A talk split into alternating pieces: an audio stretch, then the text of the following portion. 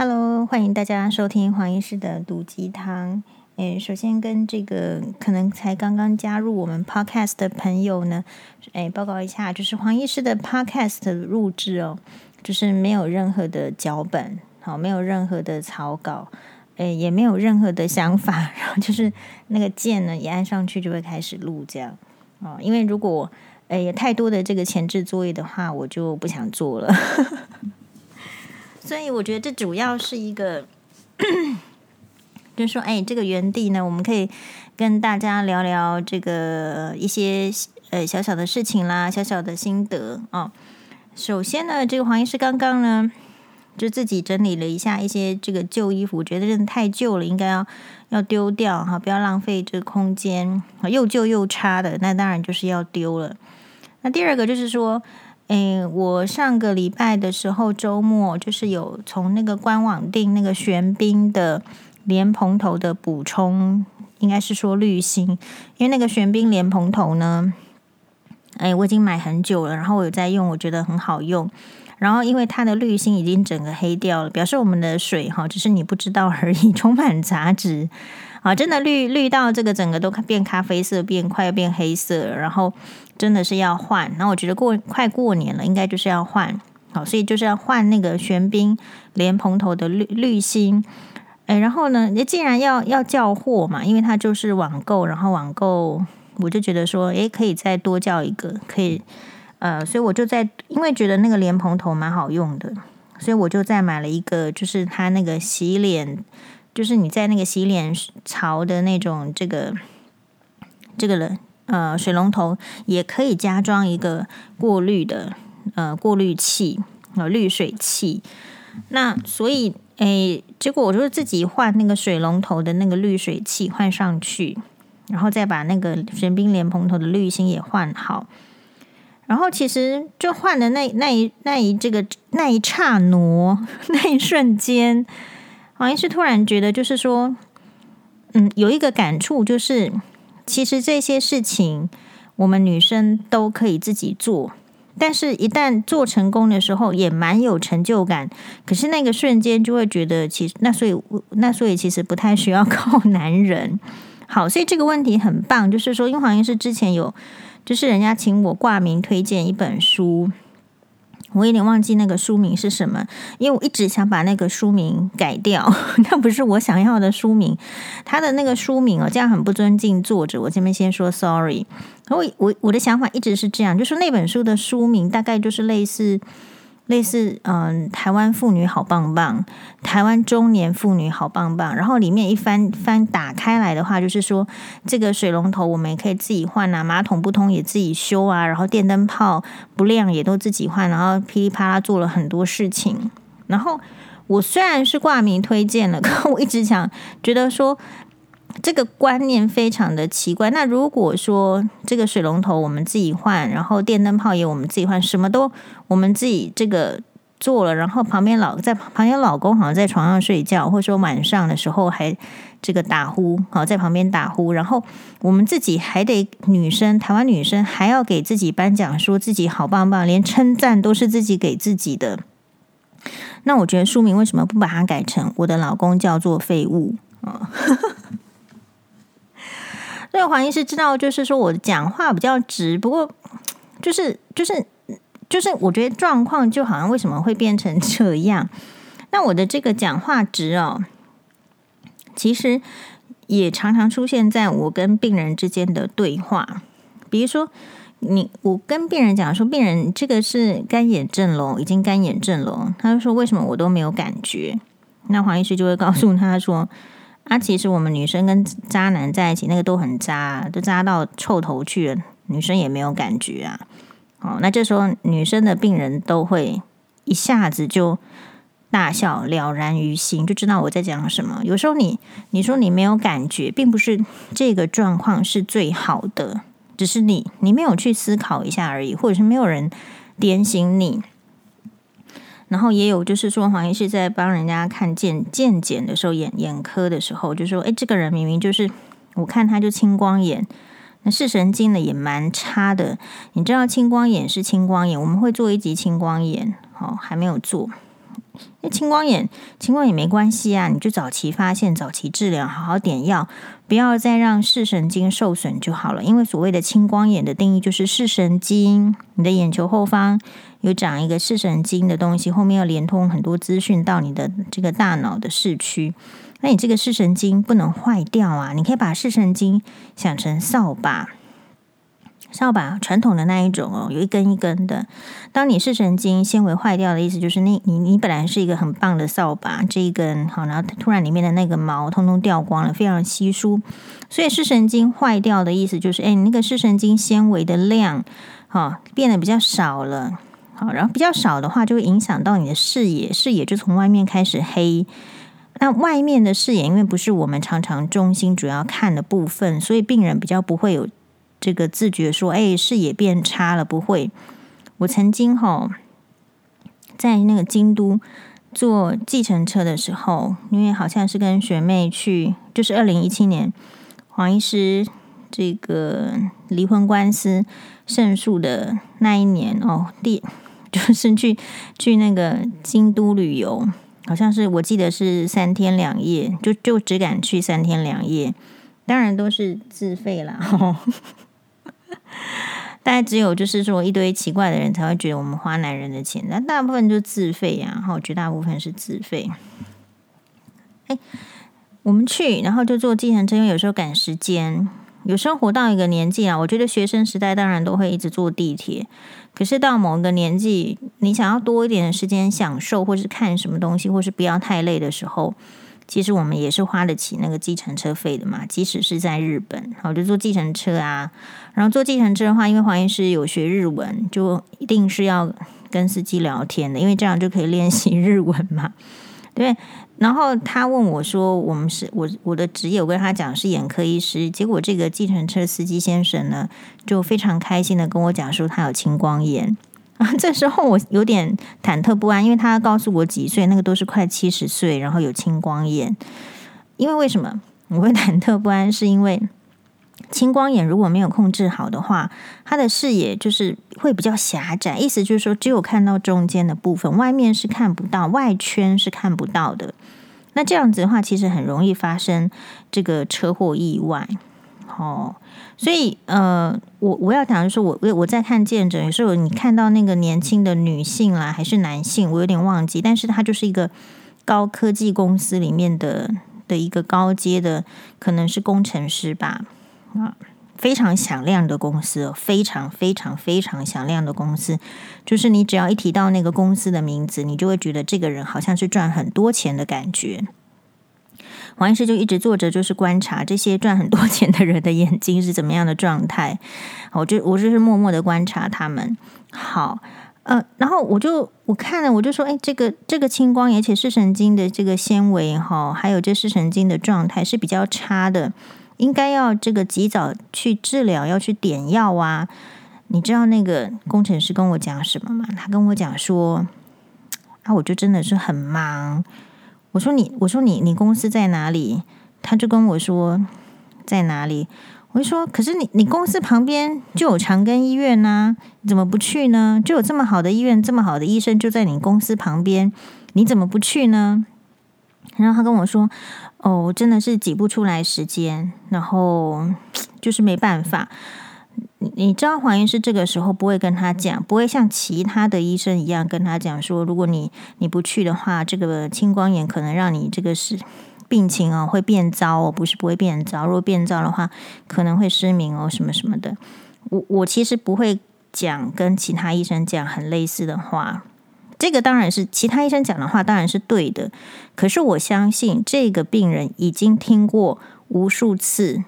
同样的呃，类似的这种医生的话语了，可是他都没有听进去，所以大家猜猜看，黄医师怎么跟这个病人讲？我就跟他讲说：“你不要以为你眼睛瞎掉的话，你公司还会继续用你哦，对不对？这样听起来很可怕，对不对？”我说，然后我接着再说。你不要以为你用你的眼睛、用你的生命为公司卖命，等到你出状况之后，公司还会继续用你，而不把你一脚踢开哦，因为他有其他更多可以卖命、眼睛更好的人，可以帮他做更多更好的事情。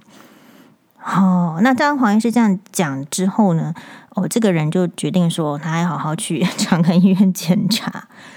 好，我们这边首先没有帮长庚医院打广告哈，就是如果这个长庚医院病人太多，会被骂死。好，那比如说今天这个鸡排妹跟翁立友的性骚扰案件，哦，讲到这我不好意思有点笑出来，就是今天竟然黄妈妈，好，黄医师的妈妈竟然说猪排妹跟翁立友，所以我觉得这个事情已经就是闹得太久，而而就是说他有他这个有好的。好的，这个论好的可以值得讨论的论点，但是也有非常可惜的地方。比如说，今天他说又一个女生出来控诉翁立友性骚扰，然后据说是一个就是可能这个桃园的某一家高档的这个餐厅，哈，桃园的高档餐厅好像是好像比较 没有什么印象，嗯嗯。然后呢，就说他可能是桌边服务，也许是那种高高档的火锅店啦，或者是呃烧烤店吧。好，通常桌边服务都是做这种帮你烧烤啊，或者是帮你煮这个火锅煮火锅的吧。哦，你还有其他的吗？好，然后他就是说，你那内文大家可以自己去看一下。其实我我看到这个新闻的时候，哈，我其实蛮感动的。我被打死。你看，就没有其他女人跳出来说黄医师骂他小杂包哦，所以真实的原因就是因为小杂包只有一个。这个 我觉得就是你看到一件这个新闻一个新闻的时候，你有想到什么事情？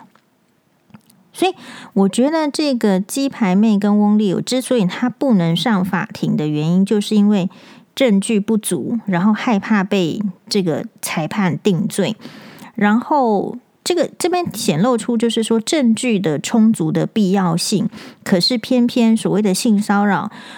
其实是非常难搜证的。所以，也就是一直我们没有办法在这方面进步，或者是说，你看阿德老老师的粉砖，可能一而再，再而三。比如上次是呃说长庚医院泌尿科的这个性骚扰的事件，可是你后来的下文是什么？我们也还没有听到。然后最近也有在讲一个，就是类似心理咨商师好的这个性骚扰的案件。我不是说这一些性骚扰的案件一定没有，可是当他，我觉得大家要思考的是，当这些案件并没有足够的证据可以去上法院，或者是说上法院之后也因为法律的传统或是法律的严格看待这个证据。所以似乎呢，呃，真正就是受所谓的受害者，不见得很容易在法院得到正义的伸张的时候，他会去上法院吗？如果他很难搜集证据，他很难去上法院，难怪这几十年下来，我们的这个性骚扰的防治也许有小小的进步，可是没有办法，就是很大的跨境。然后这件事情，我不晓得大家的看法是怎么样，我的观察是。那我我就是在我可以的范围做街访，哈，黄医师很奇怪哈，自己的事情这样哈，还可以去关心别人的事情。我的意思是说，好，我们就去问。其实我问到的女性女性的朋友，几乎大家都是支持鸡排妹比较多。虽然说后面也许有一些比较。资深的人会说：“哎，其实鸡排妹可能呃形象也不见得很好啦，或者是说怎么样怎么样。也许他们还会再看到其他的点，但是原则上，大部分女性是支持鸡排妹的。可是呢，女生很难在这方面发话。目前看到的台面上的人物肯为鸡排妹发话的，只有我我看到的啦。也许更多哈，因为好像是这最近也其实也蛮蛮蛮烧脑的。”我看到的大概就是，比如说像是李怡贞律师，或者是说立委范云，好像没有其他的对哦，周玉蔻还有周玉蔻小姐，好，就印象大概就是这三个，好像没有再其他的女性出来说一些什么话，所以其实这个让我觉得，就是这个社会上女性的声音很低很弱，然后另外一方面，或者是说这个事情很难说。好，嗯、那另外一个事情就是说，那翁立友倒是很多人支持，包括所谓的演艺圈大佬啦，还有就是包括这个，嗯。黄越绥老师啊，哈，诶，还有包括谁？大家再想想看。总之，男性也比较多支持的是翁立友，会觉得说没有证据，随随便便就说说说男生这个性骚扰，这样子呢，好像也会无限上纲，所以然后就演变成就是有点除了各说各话。我觉得这件事情是很可惜的，就是说，既然你看到了这么多天这种性骚扰的案件是。各说各话的，有困难的。我们看到的新闻台的报道只是什么呢？只是说，哎呀，访问一下这个鸡排妹哦，访问一下翁立友啊。翁立友开记者会的时候呢，啊，鸡排妹又跑来乱一下。然后呢，其实这件事情黄医师看到的是什么？就是说，以举我自己来说好了，好，我不是说我比鸡排妹或是翁立友。厉害哦！我是说，我跟他们两个 一样倒霉，在这个时间点，好，其实都可能是受害者的状态。当然，就是翁立友跟鸡排妹他们两个人之间只有一个是受害者，哈，所以他们两个中间只有一个跟黄医师一样是受害者。我的意思是说，我跟他们一样倒霉。然后呢，呃，差别在于说，我手上有很多的证据，所以，嗯、我会觉得翁立友的这个这次的反应呢，比较比较比较不好。第一个，假设鸡排妹是一个很强有力的对手，然后在性骚扰的案件上，我们又以这个女性的感觉，如果女性感觉不良哈，或者是不舒服，其实就是构成性骚扰了。所以在这件事情上，其实我们的社会倾向于就是对弱势的受害的女性给予比较多的。一个相信的时候，其实翁立友本来就要呃很小心的处理。你看曾国成或是其他的演艺大哥，那真的不是在作假的。他们被牵扯的时候，他没有说他是有或者是没有，他们就说呃我会在尊重女性这方面呢，就是或者是说在一个呃职业的分际上更加的注意。那个就是一个非常标准而且是好的回复，就没有继续牵扯进来，没有。说自己是也没有否认，但是说自己要更好。那我就看到说，嗯、这个，嗯、翁立友第一个就是他的这个，嗯，就我觉得他的公关的这个操作呢，是有一点有点不太合逻辑的。比如说为什么呢？好，比如说鸡排妹要来参加啊，就就来参加，你托一个孕妇当主持人，这不是很奇怪吗？有谁会去请一个九个月大的孕妇当主持人？九个月大大的孕妇当主持人的意思就是说，你这个你这个职场上你很不尊重女性，你从来不考虑一个女性孕妇是不是随时有可能会急产，你没有考虑到这件事情，所以我觉得这个是很故意的。你事实上就是利用一个孕妇，然后跑到人家面前，然后叫他坐着说：“你不要妨碍我，你出去。”这样子的一个挡箭牌，所以这个公司非常的懦弱，懦弱到需要用一个孕妇来做挡箭牌。好，身为这个早产的牺牲者，黄医师非常反对大家利用孕妇，所以希望以后不要再看到。那第二个，但就是说，你孕妇要被利用的时候，你自己也要拒绝。你们永远不知道，就是早产或者是急产的时候，这个小孩子的受损的情形，哦，有没有可能？所以我觉得这个孕妇当主持人这件事情，去我就会给他打一个大叉叉。那第二个事情就是说，好，既然他来了，你又这个派出一个孕妇，然后来挡住他。诶，然后呢，又说要晕倒，要叫救护车，然后好，又说记者会要要要解散，结果人家鸡排妹走了之后，你一个小时之内又在召开，这个代表什么？代表心里有鬼，一定我会这样觉得。比如说，如果以举黄医师的例子来做同时的对照组的话，我同时也是受到这种呃，就是非常争议的哦。就是根本就是要整个把我弄臭、毁灭我的一种一种这个做法手手段。可是我答应这个东森财经台，这不是新闻的这个节目的同时，我就丢给他前夫还有前婆婆的电话，我说最好呢，你可以请得到这两个人一起上节目。只是说前夫都不接电话，然后前婆婆接了电话之后，把他这个电话挂掉。那这代表是什么？这代表就是说，我是敢跟你这个当面来对峙的。我觉得，如果你是一个就是很呃行得正坐得直。然后你没有什么理由是不敢正面迎战的，该战的时候就是要迎战。哦，就是当然每一个人的这个战，你说斌子这个《孙子兵法》是有 很多计嘛，也有人是三十六计走为上上策的。但是我觉得这个对于一个人的这种形象啊，还有就是他的这个处理事情的态度，其实我我自己在当下，也许。如果我不是同时发生这个事情的话，我还不会觉得翁立友怎么样。但是因为我同时发生这个事情，我就会觉得说，啊，其实如果没有的话，我不会害怕这个人。我们就出来好好的讲，把它讲明白。所以为什么会需要就是把它支开，然后自己一个人在讲，然后再讲的话，又又又又又说自己想要这个自杀，但是又考虑到妈妈又不能做阮玲玉，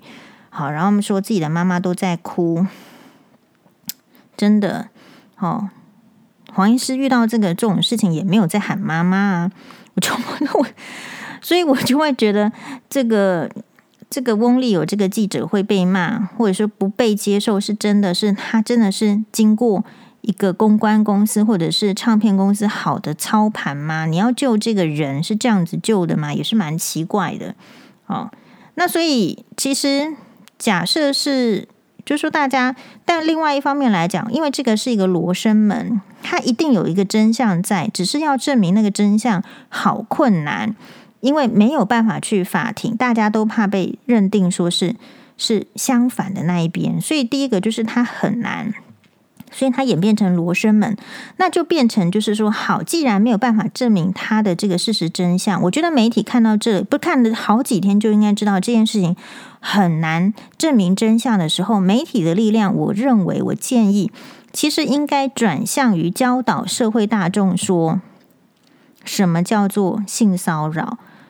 你不要让男生在那边喊说啊，这个女生都随便喊了，我们就被认定做性骚扰。可是也一副就是大爷们的样子，怎样？你又没有抓到我把柄，我也不能去，你你也不能处罚我，我继续去讲这些难听的话，去做一些其实女生不喜欢，可是男生却随便做的动作。所以这个时候，这个议题到这里，我觉得很可惜，是因为他大可以去请，比如说真正的，我相信有性骚扰的专家。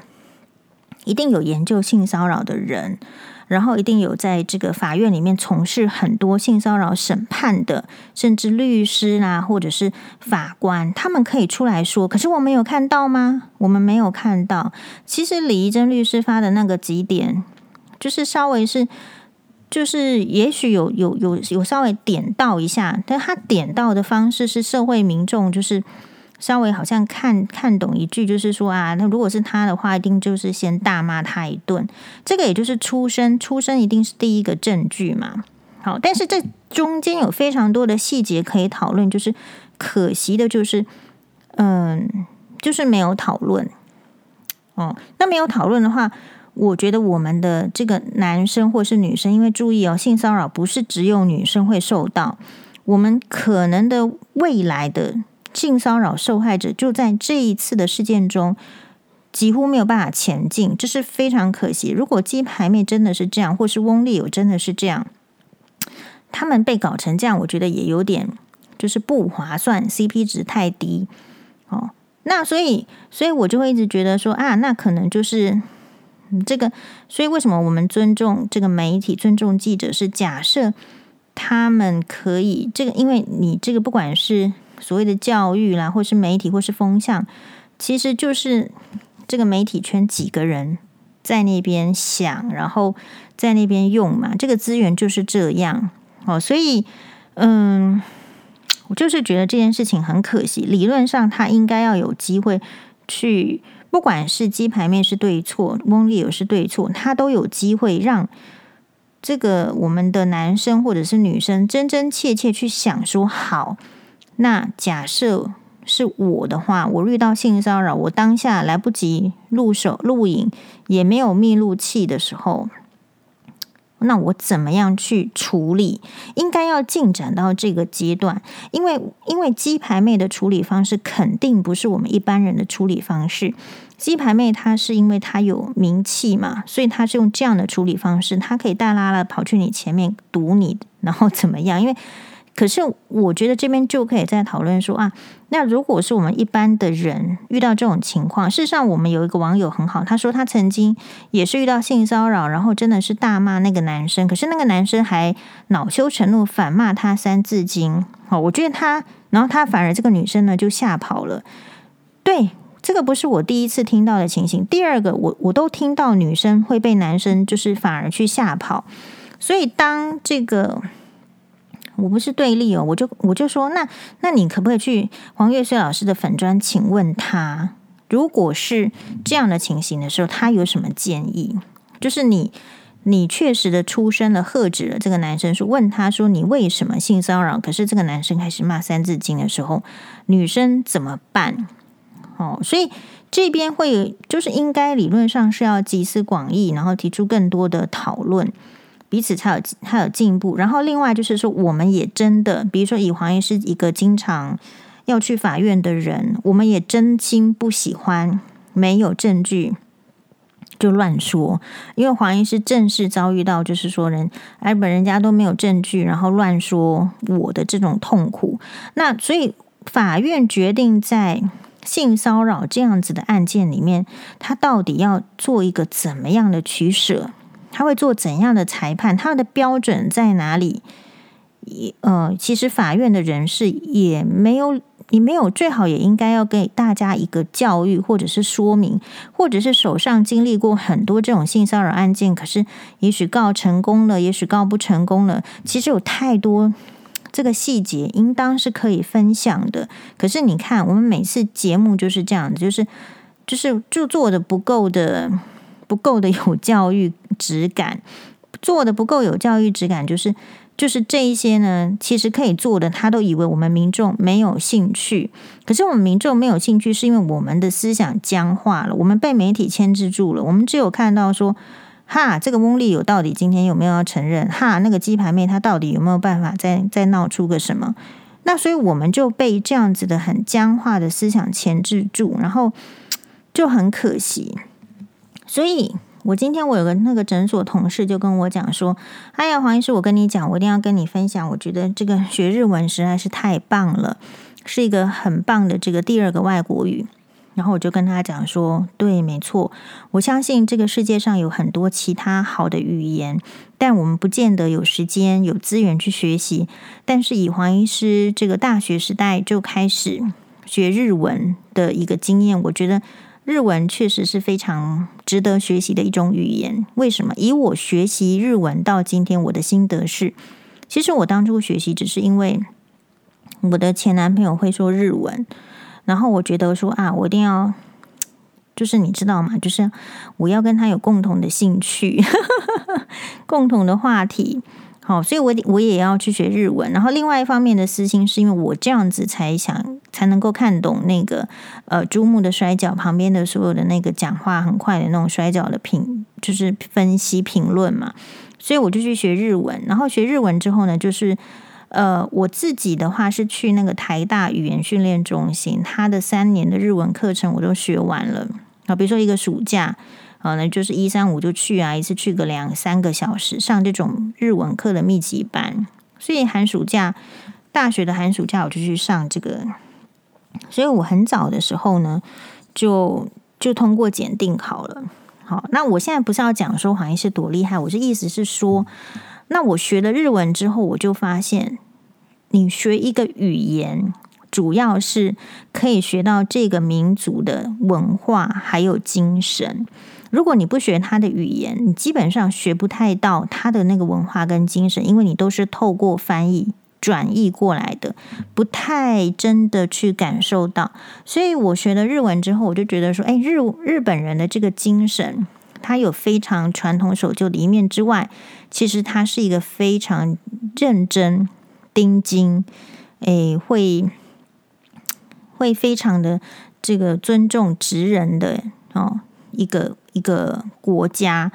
然后也正是因为如此，我觉得是因为我学日文的关系，我觉得日本人都好认真哦，所以我都会觉得我我好像相对之下我不认真，或是说我太散漫，好，或者是说我我觉得我好像不够仔细，点点点，所以就会变成形成一个平衡。比如说我们可能也许本性是呃比较散漫的啦，或者是比较没有那么那么紧紧张急急急脚步的。你去学日文，你看到日本人那样子，你会稍微偏向他们那一点。所以为什么可能大家呃看到黄医师会觉得说我的这个荧光幕前的形象，或是我私人私底下也是一样，你只要不要骂我潇洒，我也不会骂你潇洒莫啦。原则上是这样，就是我其实是让大家觉得是感觉比较偏向日系的女生，就是因为我觉得可能如果我没有学日文，我也不见得那么有礼貌。对，就是就是还是会听呢，你就是你还是要要有礼貌的去讲话、去处事，然后去去用词。这个就是你受教育能够改变自己的主要的原因。你一直在讲说我们要改变自己，然后要改变自己，可是我们不受教育，或是所学的不用哦，或者不是说要受很多教育，我觉得只要有学的用了就可以了。那或者是说你没有学，呃，比如说我就学日文，那很多，比如说像我们现在在看韩剧，可是为什么我一直抗拒学韩文？大家知道吗？其实我有听说，就是如果你本来就会说日文的人，你学韩文也是会比较。比较容易的，哦，所以应该会会比较得心应手。可是我一直就是就是我学日文的学长跟我讲的，就是他也去学韩文，觉得我觉得非常容易的转换。可是我自己对我自己了解，是因为第一个，我本来个性就蛮强悍的哦。那我觉得韩国，因为它地处比较高纬度，那种比较多是多山。然后冬天非常寒冷严峻的这种气候，那个气候区域下面会有它那个气候的民族特性，所以那个民族也是比较强悍的。所以你看日文讲起来是比较温柔的，然后可是韩韩语的话，即便是女生有时候讲起来，我觉得也是非常粗的。所以我就觉得说我这样子个性的人不太适合去学韩文了。好，所以我就只有学日文，然后当然也持续要继续的学习。好，那这就是今天的这个分享喽。接下来就准备过年，我们应该是就是过年不打烊，哈，就是欢迎大家，比如说如果除夕就遭遇困难，就赶快写信给这个黄医师，那黄医师就可以在 Podcast 就可以帮你解答。好，我们这个今年采取这样子的模式，比如说，哎，我婆婆昨天跟我讲了什么话，黄医师你觉得我要怎么回她？类似之类的，好，这个黄医师的这个呃。回嘴包持续，好哟，谢谢大家，拜拜。